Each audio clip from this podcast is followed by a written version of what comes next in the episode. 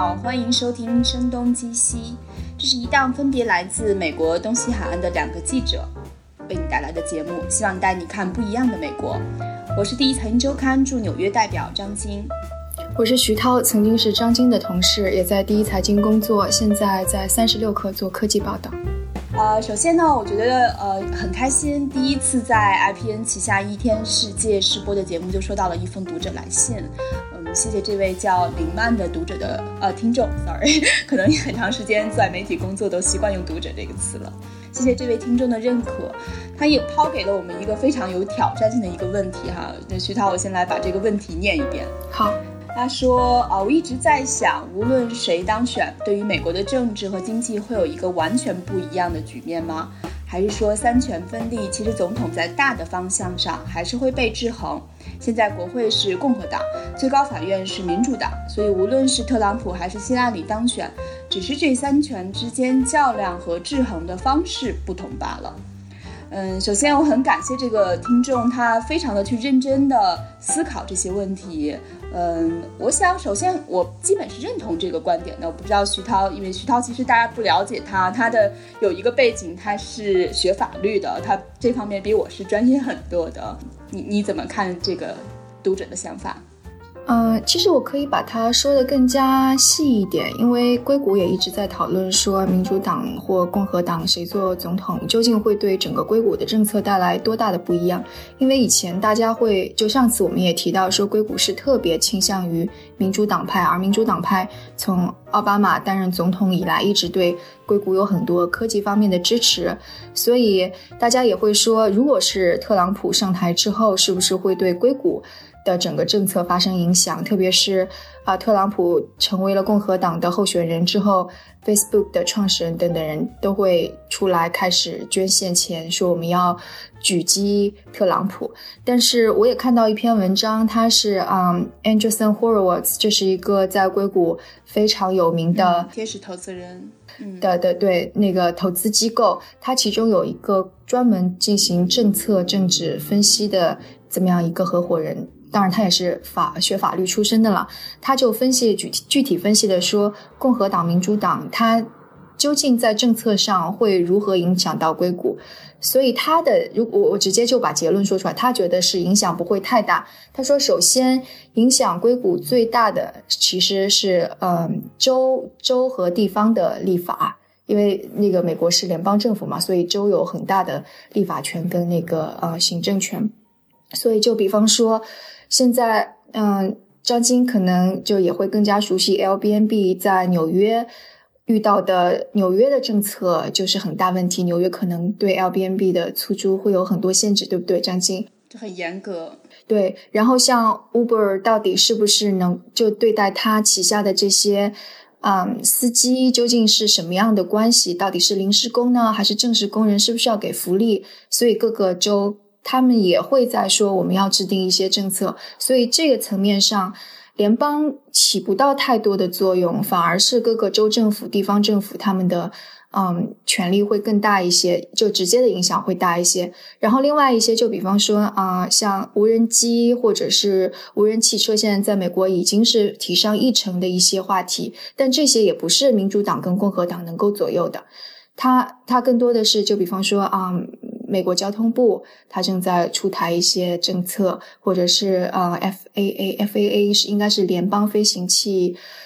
呃管理局吧？协会对，嗯，所以它这两个是没有党派，它就是一个职能部门，所以它也不受党派控制。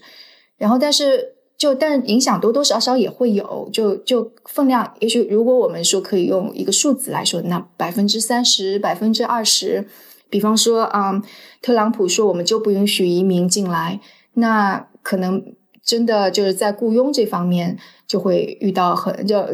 硅谷这些大公司如何雇佣到更加便宜的 engineer 工程师，那会是很大的问题。但这个 A 十六 Z 就 Anderson Horowitz 的合伙人也说，这个就不仅仅是硅谷的问题了，那可能涉及到整个美国其他其他其他的公司也会遇到的问题。对对，所以就是。硅谷基本上就是一个缩影，就说到底会怎么影响到整个国家法律的影响、政策的影响之类的。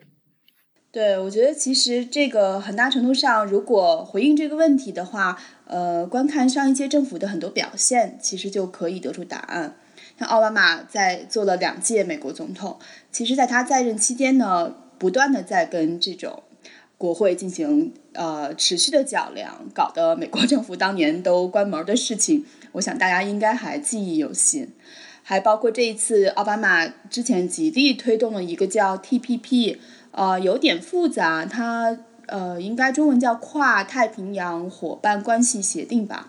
反正搞得旷日持久的。在民主党内部选举的时候，希拉里和 Bernie Sanders 两个人也为此产生了分歧，当然最后希拉里又放弃了立场哈，站在了 Bernie Sanders 那一边。总之，这个就是呃因为。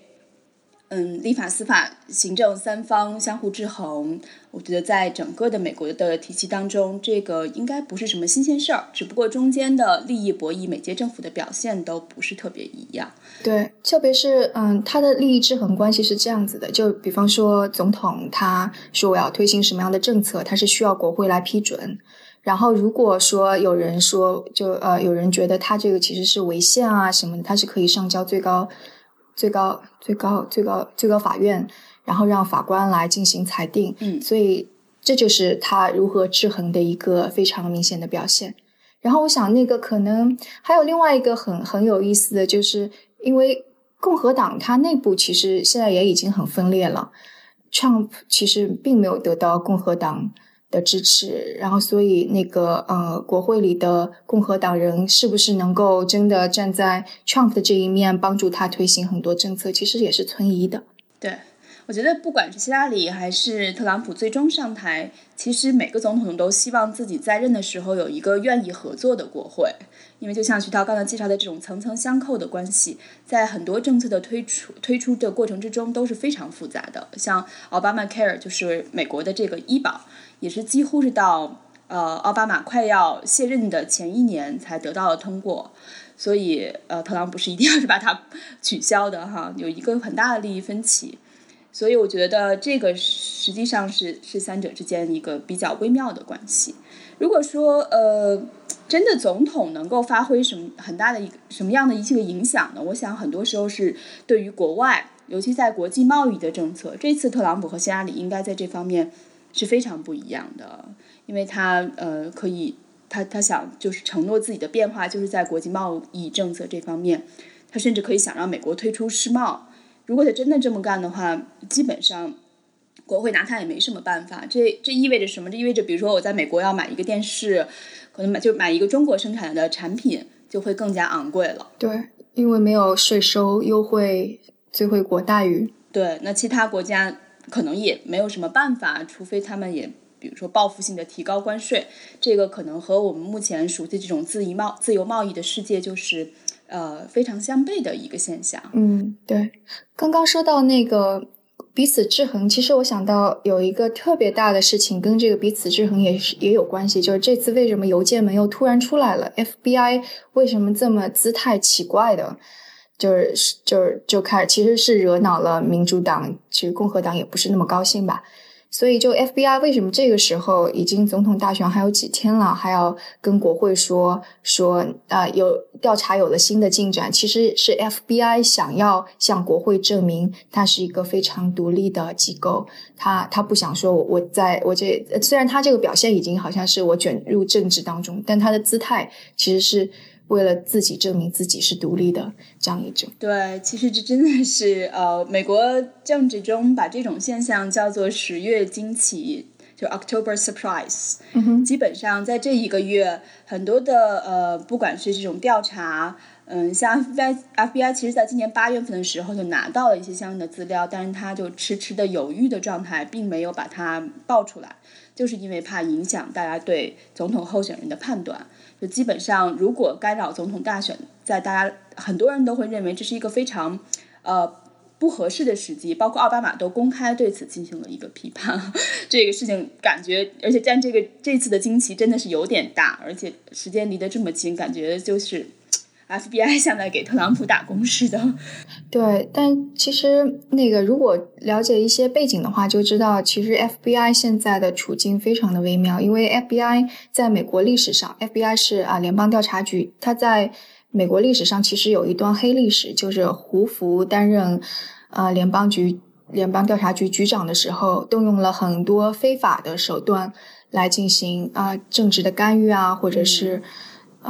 就是这种这种非法的证据的搜集啊什么的，所以这段历史可能很多人也都知道。所以在那之后，FBI 其实一直是被国会公众，因为国会、国会议会、嗯参议院什么的也相当于是代表民意嘛。嗯，他其实也是一直是对他会有说是不是要限制 FBI 的权利，就这种争论一直存在。所以 FBI 它的处境非常非常的微妙，它。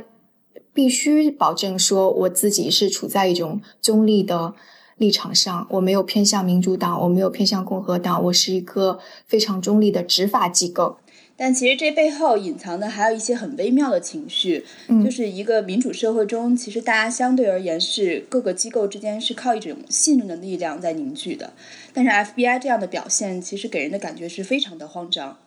然后他如果。呃，现在这个美国的情况就是，刚刚徐涛也提到了，共和党内部严重分裂，但整个国家其实也严重分裂，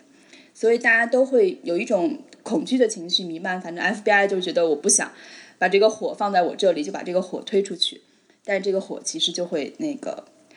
烧到方方面面吧。所以其实这个叫科米是吧？联邦调查局对科米呃局长，他实际上也是在很慌张的情况之下，嗯。我不好讲他是犯了错，因为我对这个政治体系并没有那么熟悉。但是其实他在这个时机，很多人对他的这个呃争议和批评的声音都还是存在的。对，奥巴马是公开批评了他，但是其实换一种角度，我也能够理解。就因为如果事后他被别人指出说他当时就，我觉得共和党或者 Trump 很有可能会这么做。就是如果是选举结束之后，然后 Trump 他失败了，他。想要翻老账，说你看当时，Comey 已经有了这些的材料，但是他没有公之于众。FBI 和 Comey 本身，他是会受到声誉上的指责的。所以这个这个事情很很很那个，就在这个事情发生之后，特朗普也发表了一段声明，也是很有意思。他就是说，在八月份，FBI 就相当于结案，说虽然啊希拉里犯了错，但是他没有构成犯罪。啊，特朗普就说那个 FBI 不诚实，Comey 他的那个 reputation，他的声誉是得到了玷污的。而这一次，Comey 他是一个非常勇敢的决定，并且挽回了他自己的声誉。所以你看，就是 他这 Comey 真的是一个非常难做的位置，我很同情他。嗯，不过不管怎么说，谁最后上任，我想就即便希拉里担呃成为了美国总统，我想他上任之后这个位子也并不是很好做。其实，在目前的情况之下。大多数人对他的信任都非常有限，即便在 Comey 送出这份就万圣节大礼之前，我想人们已经对希拉里表示了深刻的怀疑。对，他其实呃有一个说法是说，如果希拉里能够重返白宫的话，他将成为美国历史上被调查最多的一个政治人物。就像他先生当年有很多的丑闻，都可能没有受过这么多的调查。对，所以像共和党那些人，我觉得肯定会在。这些民意的推动之下，对他继续调查。就即便我们其实这个时机，包括呃 c o m e 把这个事情爆出来之后，我在知乎上，呃，还有很多的平台之上，都看到了一些阴谋的 论调。啊，对，阴谋论是就非常盖棺定论的说，克那个希拉里克林顿一定是跟 ISS 是有关系，就是就很多就直接盖棺定论的这么判断了。其实 FBI 还没有那么。绝对的做出调查的结论。对，但其实这也是煽动了某种情绪了。我想在美国境内，呃，我还真的去搜了一下那些阴谋论，就英文搜索了一下，他们大多都是来自那些英国小报，就是像《每日邮报》啊，《Daily Mail》应该是叫这些小报，其实就有点相当于我们北京地铁的那种散发的报纸吧，就没有人真的特别认真对待他们的。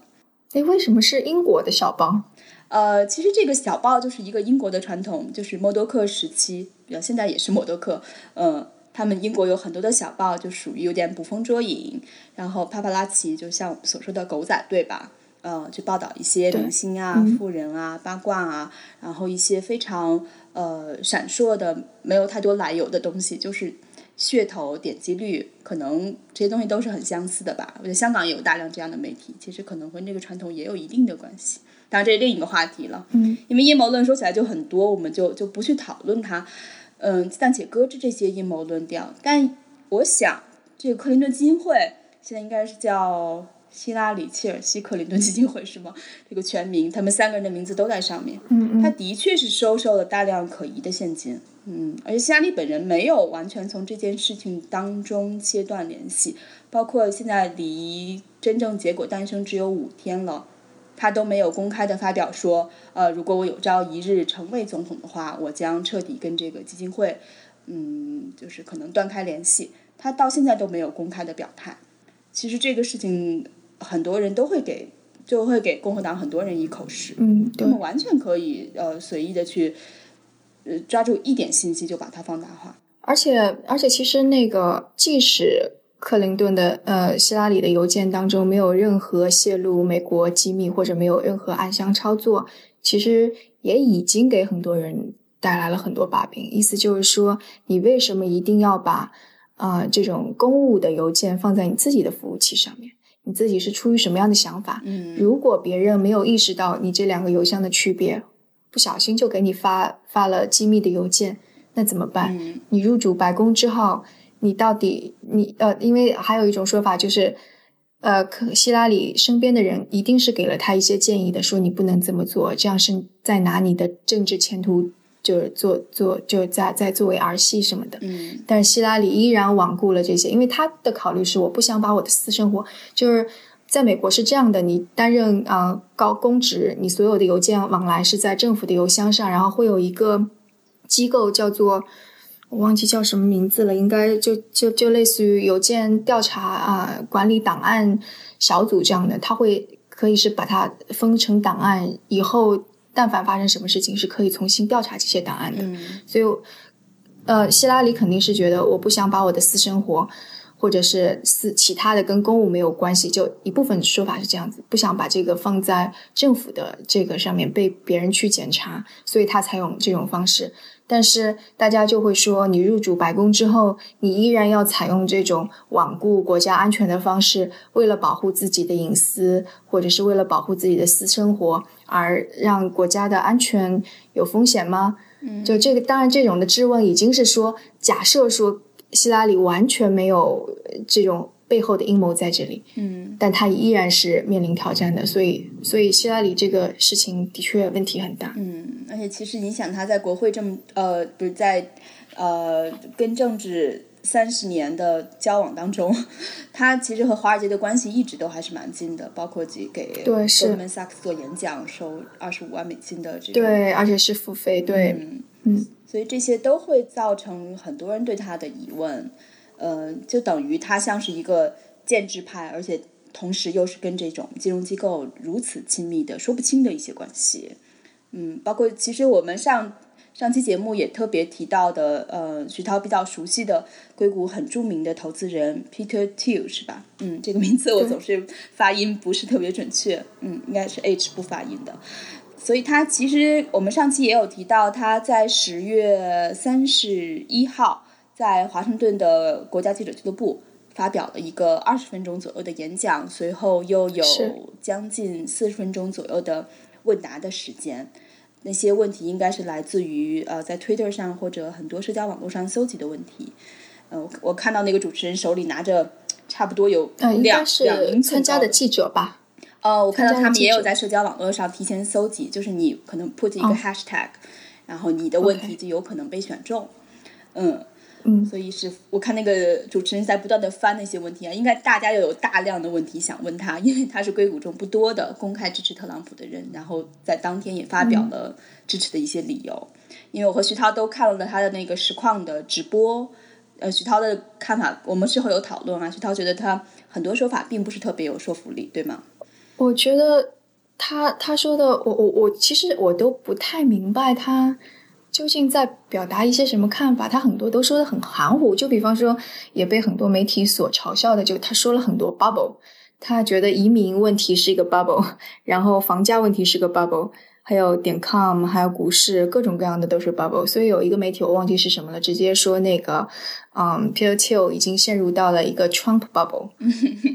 对，所以你你理解他说的 bubble 是什么意思吗？我我其实是听完了之后一头雾水，我觉得他又深造了一个大词。对，因为其实二十分钟的演讲对他来讲的话，很多问题都是点到为止，他抛出的很多话题都非常大。所以他根本没有很多的呃精力去分析这个问题究竟的来源是什么。他反复强调的就是希拉里可能是一个建制派，然后他希望看到的是桑德斯跟特朗普进行辩论，因为他们都是局外人。对，是。嗯，而 Peter Thiel Peter Thiel 啊，又念错了这个名字一次。呃，他长期以来的举动，后来我看到应该是《纽约时报》的一篇报道吧，他好像是。总是呃特立独行，对，喜欢做一些异于常人的东的举动，比如说他可能会给那些辍学的呃大学生提供资本，让他们去创业，应该还有很多类似的做法，就是跟很多人不一样。他建立了一个那个二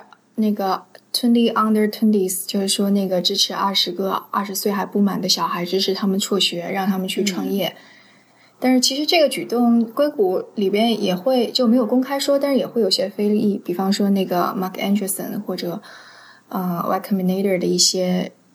呃 Mark Anderson 就是我们刚刚提到那个 VC 的创创，就刚刚那个 Anderson Horowitz 的创办人，他就会觉得学生还是应该上完大学，如果你已经进大学了，那你就上完大学，在大公司里边工作一两年，积攒足够的经验，然后才出来创业，这个是。更加好的，而不是你应该赶紧放弃学业。对，其实你看，就像他做的很多举动都存在争议一样，呃，我觉得他这次公开的表态，反复强调或者想传达的一个信息就是，我总是跟别人不一样。然后包括这这次支持特朗普，我也跟别人不是很一样。对你，你你有听听，就是就是听得非常明确，说为什么他觉得 Trump 更加适合吗？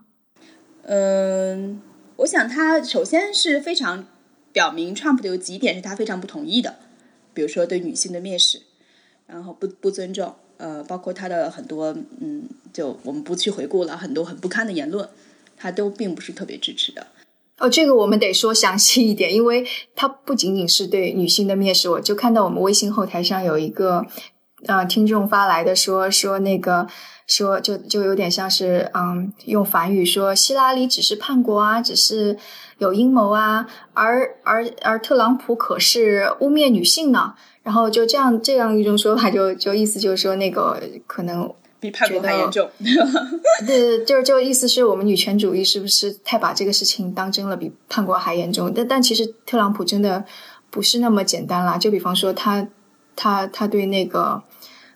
他煽动了啊种族之间的仇恨，这个事情是很严重的。就我昨天还看到一个视频，是有一个黑人的支持者参加了他的集会，想要跟他握手，但特朗普是完全就就好像眼里没有他，就巧妙的避过了他，帮左边的人那个签签名，帮右边的人签名或者握手，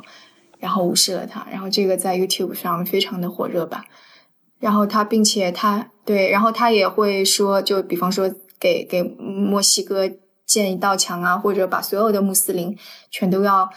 不许进入美国呀。然后就这些，其实问题很多啦，就不光光是女性的这个事情了。嗯，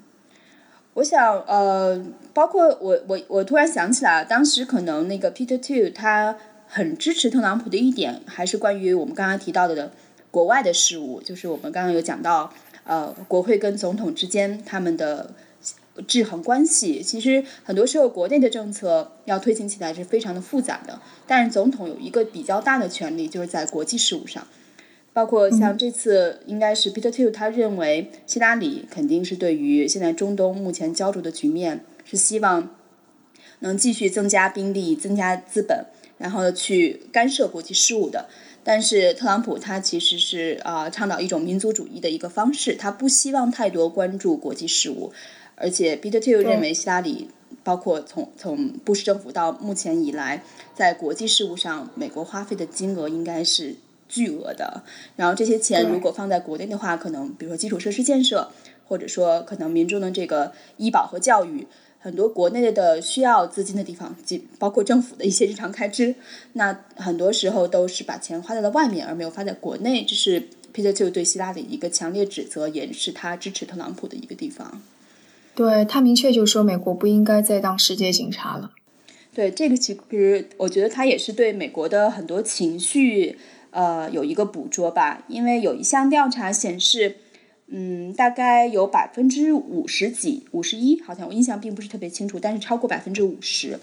的美国人认为这个国家比起九幺幺，那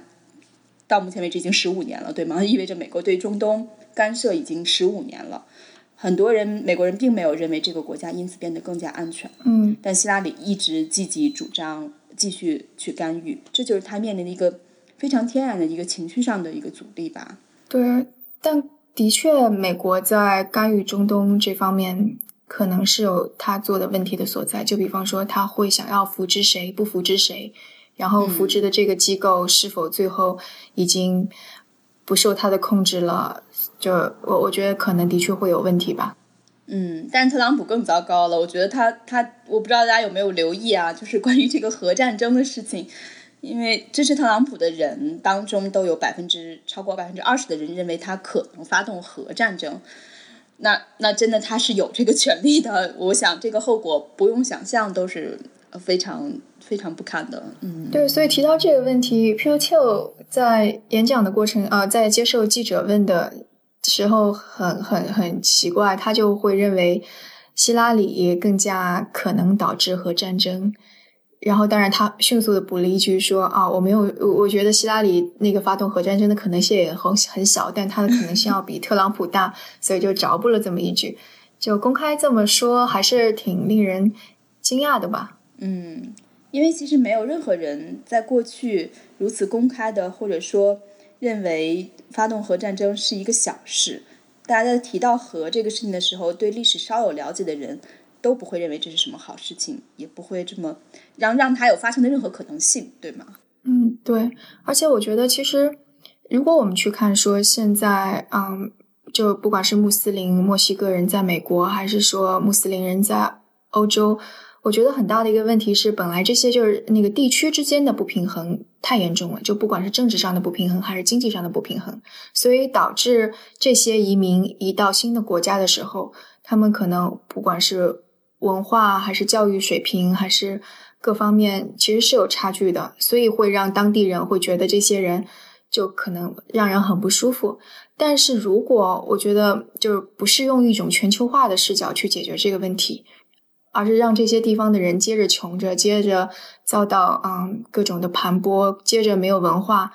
那一旦说，就是一旦就是战争接着发生或者什么的，这些人还是会源源不断的流入美国，你是没有办法阻止的。所以，我觉得某种程度上，美国、欧洲现在面临的问题就是，这个世界贸易虽然全球化了，但是它就是地区之间的不平衡已经达到了一种非常。就是剧烈的程度。对你如果光靠这种什么那个锁就封锁，就是这种移民，这叫什么闭关锁国的政策的话，你是解决不了这样的问题的。但是我也不是说美国你需要去当世界警察，我我我也不知道，因为我也不是政治家。但我觉得也许应该会有需要有更加有智慧的人，以更加全球化的眼光来看这些问题，让让。整个世界各各地的这种差异化能够变得更好一些吧？对，就其实不管是什么所谓的这种民族主义、孤立主义，还有完全的那种啊不负责任，我觉得这个也说明了一个问题吧。就美国大选这个事情，很多时候并不是美国国内自己的事情，也是一个影响全世界的一个事情。对，嗯，这一点是就无可厚非的，也不可回避的。嗯嗯，对。呃，那我们就再来更新一下吧，因为可能今天早晨我刚刚看到，呃，《纽约时报》发表了他们的一个《纽约时报》和 CBS 的一个最新的民调，显示希拉里可能是领先三个点的。哦，只有三个点吗？对，只有三个点。嗯，然后之前在呃另一个民调，反正这些民调也也也是不计其数了。在另一个民调显示，其实特朗普是领先一个点的。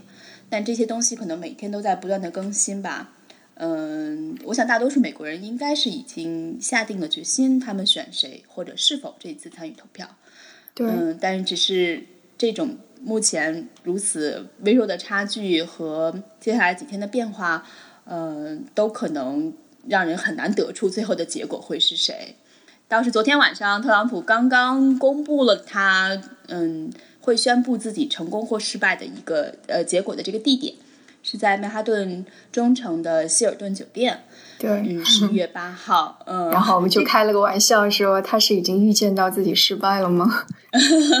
对，这个其实还蛮有意思的。他是我看到《华盛顿邮报》的报道显示，他是租了一个 ballroom，就是一个舞厅吧，ballroom 大概是这样一个地方，宴会厅，所以他总对宴会厅，它总归不会是特别大的地方。不会是特别大，这个大是和什么相比呢？就是和希拉里的场子。希拉里是选择了在呃离宾夕法尼亚车站三十四街曼哈顿宾夕法尼亚车站不远的一个地方，叫呃 Javits 呃会议展览中心。这个地方每年就会举办像年初呃国际玩具展。就是纽约的国际玩具展是最大的一个玩具展啊，然后到五月份还会举办像呃米兰设计周一样规模的纽约设计周，所以我提到这两点是大家可以想象这个地方有多大。嗯，对。所以希拉里是特意选择了在这里作为他的一个呃宣布结果的地方，但是这个地方还很奇妙，如果你路过它外面的话，呃，如果来美国旅行的很多人可能会坐那个 Megabus 去。附近的华盛顿或者波士顿，就是正在它的旁边。你可以看到它是一个巨大的一个玻璃房子，所以希拉里选择这个地方有一个双关的含义，就是他想打破玻璃天花板。嗯，然后直通华盛顿吗？对，我们也可以把这个含义继续延展一下，可以，哎，隔壁的 bus 就可以把你带到华盛顿去。直通华盛顿。嗯，对，四年前奥巴马选的地方也非常大，也是一个啊国际会议中心。他除了能够容纳他所有的竞选团队，他的呃支持他的党派人士，他们民主党的人士，还有以及各国的记者，真的是各国好多记者都来了。除此之外，还有很多嗯，就当地的民众，在应该是在就是啊，奥巴马已经确定就是胜利的，虽然就计票没有结束，但是已经基本上可以确定胜利的时候，嗯，就好多人当地的民众都可以容纳到。这个会议中心来，对现场来，你基本上可以把它看作相当是比一个体育场还大的一个地方。所以，特朗普选择这个地方也是挺奇怪。也许他已经预见到自己的命运，或者他本来就没有想要跟更多的民众分享他的喜悦吧。因为特朗普好像通常不太，他他虽然在 Twitter 或者上社交网络上很活跃，但是他在线下跟他支持者的互动没有像他之前的那些。嗯，民呃共和党内的候选人那么呃的的提名者那么活跃。嗯，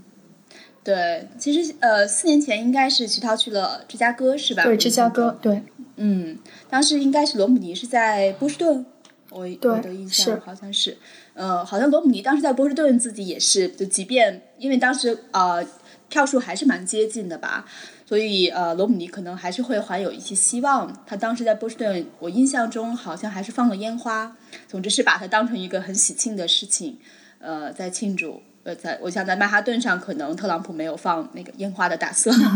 对，而且他如果说希拉里赢了，他都没有打算承认希拉里是美国总统呀。按照他之前不管是第三次辩论还是第三次辩论之后的声明，对不对？嗯嗯，对，所以这个 我们当然这只是我们两个在呃做对这两个地点做一些分析啦，因为还是蛮有趣的，这个背后可能预示着一些什么。但究竟特朗普自己怎么想，他为什么选择在那里，嗯，还是蛮有趣的。反正当天我昨天还做了一个呃，因为有一个另一个记者朋友看到这个地点以后就告诉我啊，赶紧去订个房间啊。然后我就真的打开了 Expedia，因为我并没有试图订房间，但是我查了一下，当天十一月八号的纽约，大多数中城的酒店是非常空的，就是你基本可以以一个还不错的价格订到房间。但是在这个希尔顿这家酒店是显示那一天是完全没有办法预定的。我想他可能也是呃有安全方面的考虑，或者说可能当天呃也确实很多人会待在那里吧。嗯嗯。他为什么没有在自己的资产上面？他为什么选了希尔？这个还还蛮有趣的。我正好也是看到那个报道里写，其实呃，我们上期节目也提到，在第五大道的 Trump Tower 就特朗普大厦里边，实际上是他的竞选总部，或者说是他最早宣布自己参与美国总统竞选的地方。但是那个地方当时呃，因为一些原因，地方呃很小，他也可能是在外面呃占路啊，有一些不合规的做法，最后是被纽约市政府罚了一万美金的。嗯，所以可能那个地方确实是首先很拥挤，呃，第二没有办法容纳那么多人选，他就选择了另一个离那里并不是很远的一个地方。虽然在我们看来那个地方也没有大太多，但是比他自己的场子可能还是要大一些的。嗯。嗯，那这可以理解了。他可以在华盛顿旁边他的那个资产资产里边吧？对，那是一个 豪华的、非常豪华的呃酒店。对，嗯，正好两周之前，可能有一些听众不知道有没有看到消息，大概是在呃两周之前，呃，特朗普也是在华盛顿刚刚揭幕了他最新的酒店，他们全家人集体到场，像任何一次他们。不管在辩论还是任何场所的出席的情况一样，嗯，对，我很好奇究竟呃，你谁会以后去住那个酒店？应该也是很多人的，但是至少在目前来讲的话，可能很多人并不是愿意太亲近那个酒店。为什么呀？呃，其实特朗普自己也承认了这一点，在他参与竞选之后，他所有的生意都是受到影响的，这个影响是下滑的意思。嗯，包括我记得去呃拉斯维加斯的。特朗普那个酒店也跟他们的工作人员聊起来，确实是呃，这一年以来整个房间的订阅的数量呃是在下滑的，因为可能很多人，我猜测心里啊，我并没有问那些去救助或者不去救助的人，嗯，大家可能希望还是保持一定的距离吧，嗯嗯，或者当然直接是一点说，有些人因为他的一些厌烦的言论，以往觉得嗯不太因此。去干预自己的酒店上的选择，但现在也可能呃听到那言论，反正有那么多的选择，我为什么一定要去住他的酒店？对，现在其实共和党他这个党派本身也面临着跟特朗普酒店同样的啊问题，就因为特朗普现在支持者其实不是传统意义上共和党支持者的那部分人，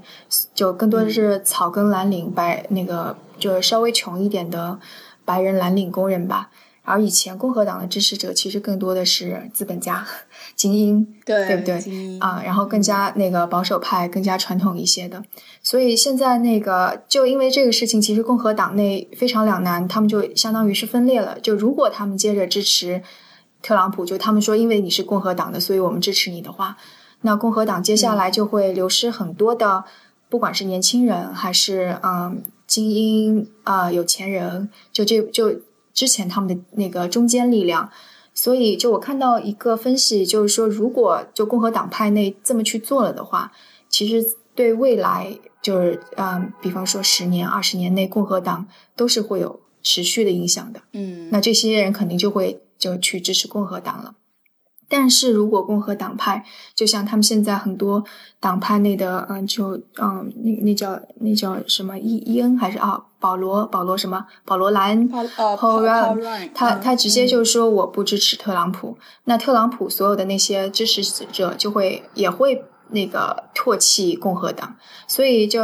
那个就我为什么会会对这个突然感兴趣，是因为有一次也是跟一个朋友聊天，他就跟我说到说共和党这次的。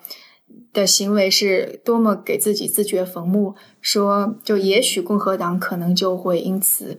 完全分裂了，美国的这个两党政治可能就会有所颠覆。就比方说特朗普支持那些人，可能之后即使是不再支持共和党的话，他们自己也会自立一个门派，因为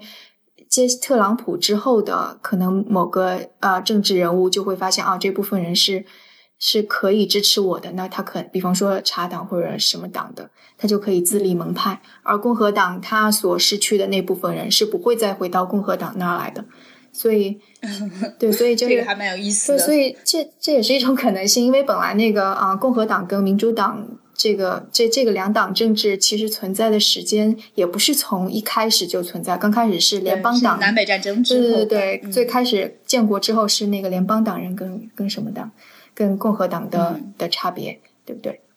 所以以后共和党就有可能分为前特朗普时代和后特朗普时代。对，所以就如果从当然我们俩都不是研究政治，也没有研究历史，但是就是能够说，就连我们都已经看到说周围的人在跟我们谈这些，那肯定就是接下来的政治发生这样变化的可能性还是挺大的。对，所以我们也看以后可能两会的呃他们在那种票选的争夺上，接下来会有一些什么样的变化？因为在国内的大部分政策上。其实国会发挥的作用确实是更大一些，对，是，这也是可能 Paul Ryan 他就是最后说把很多的钱都会放在，呃，去竞选继续竞选众议院和参议员，而不是说他继续去支持把钱都花在去支持特朗普身上。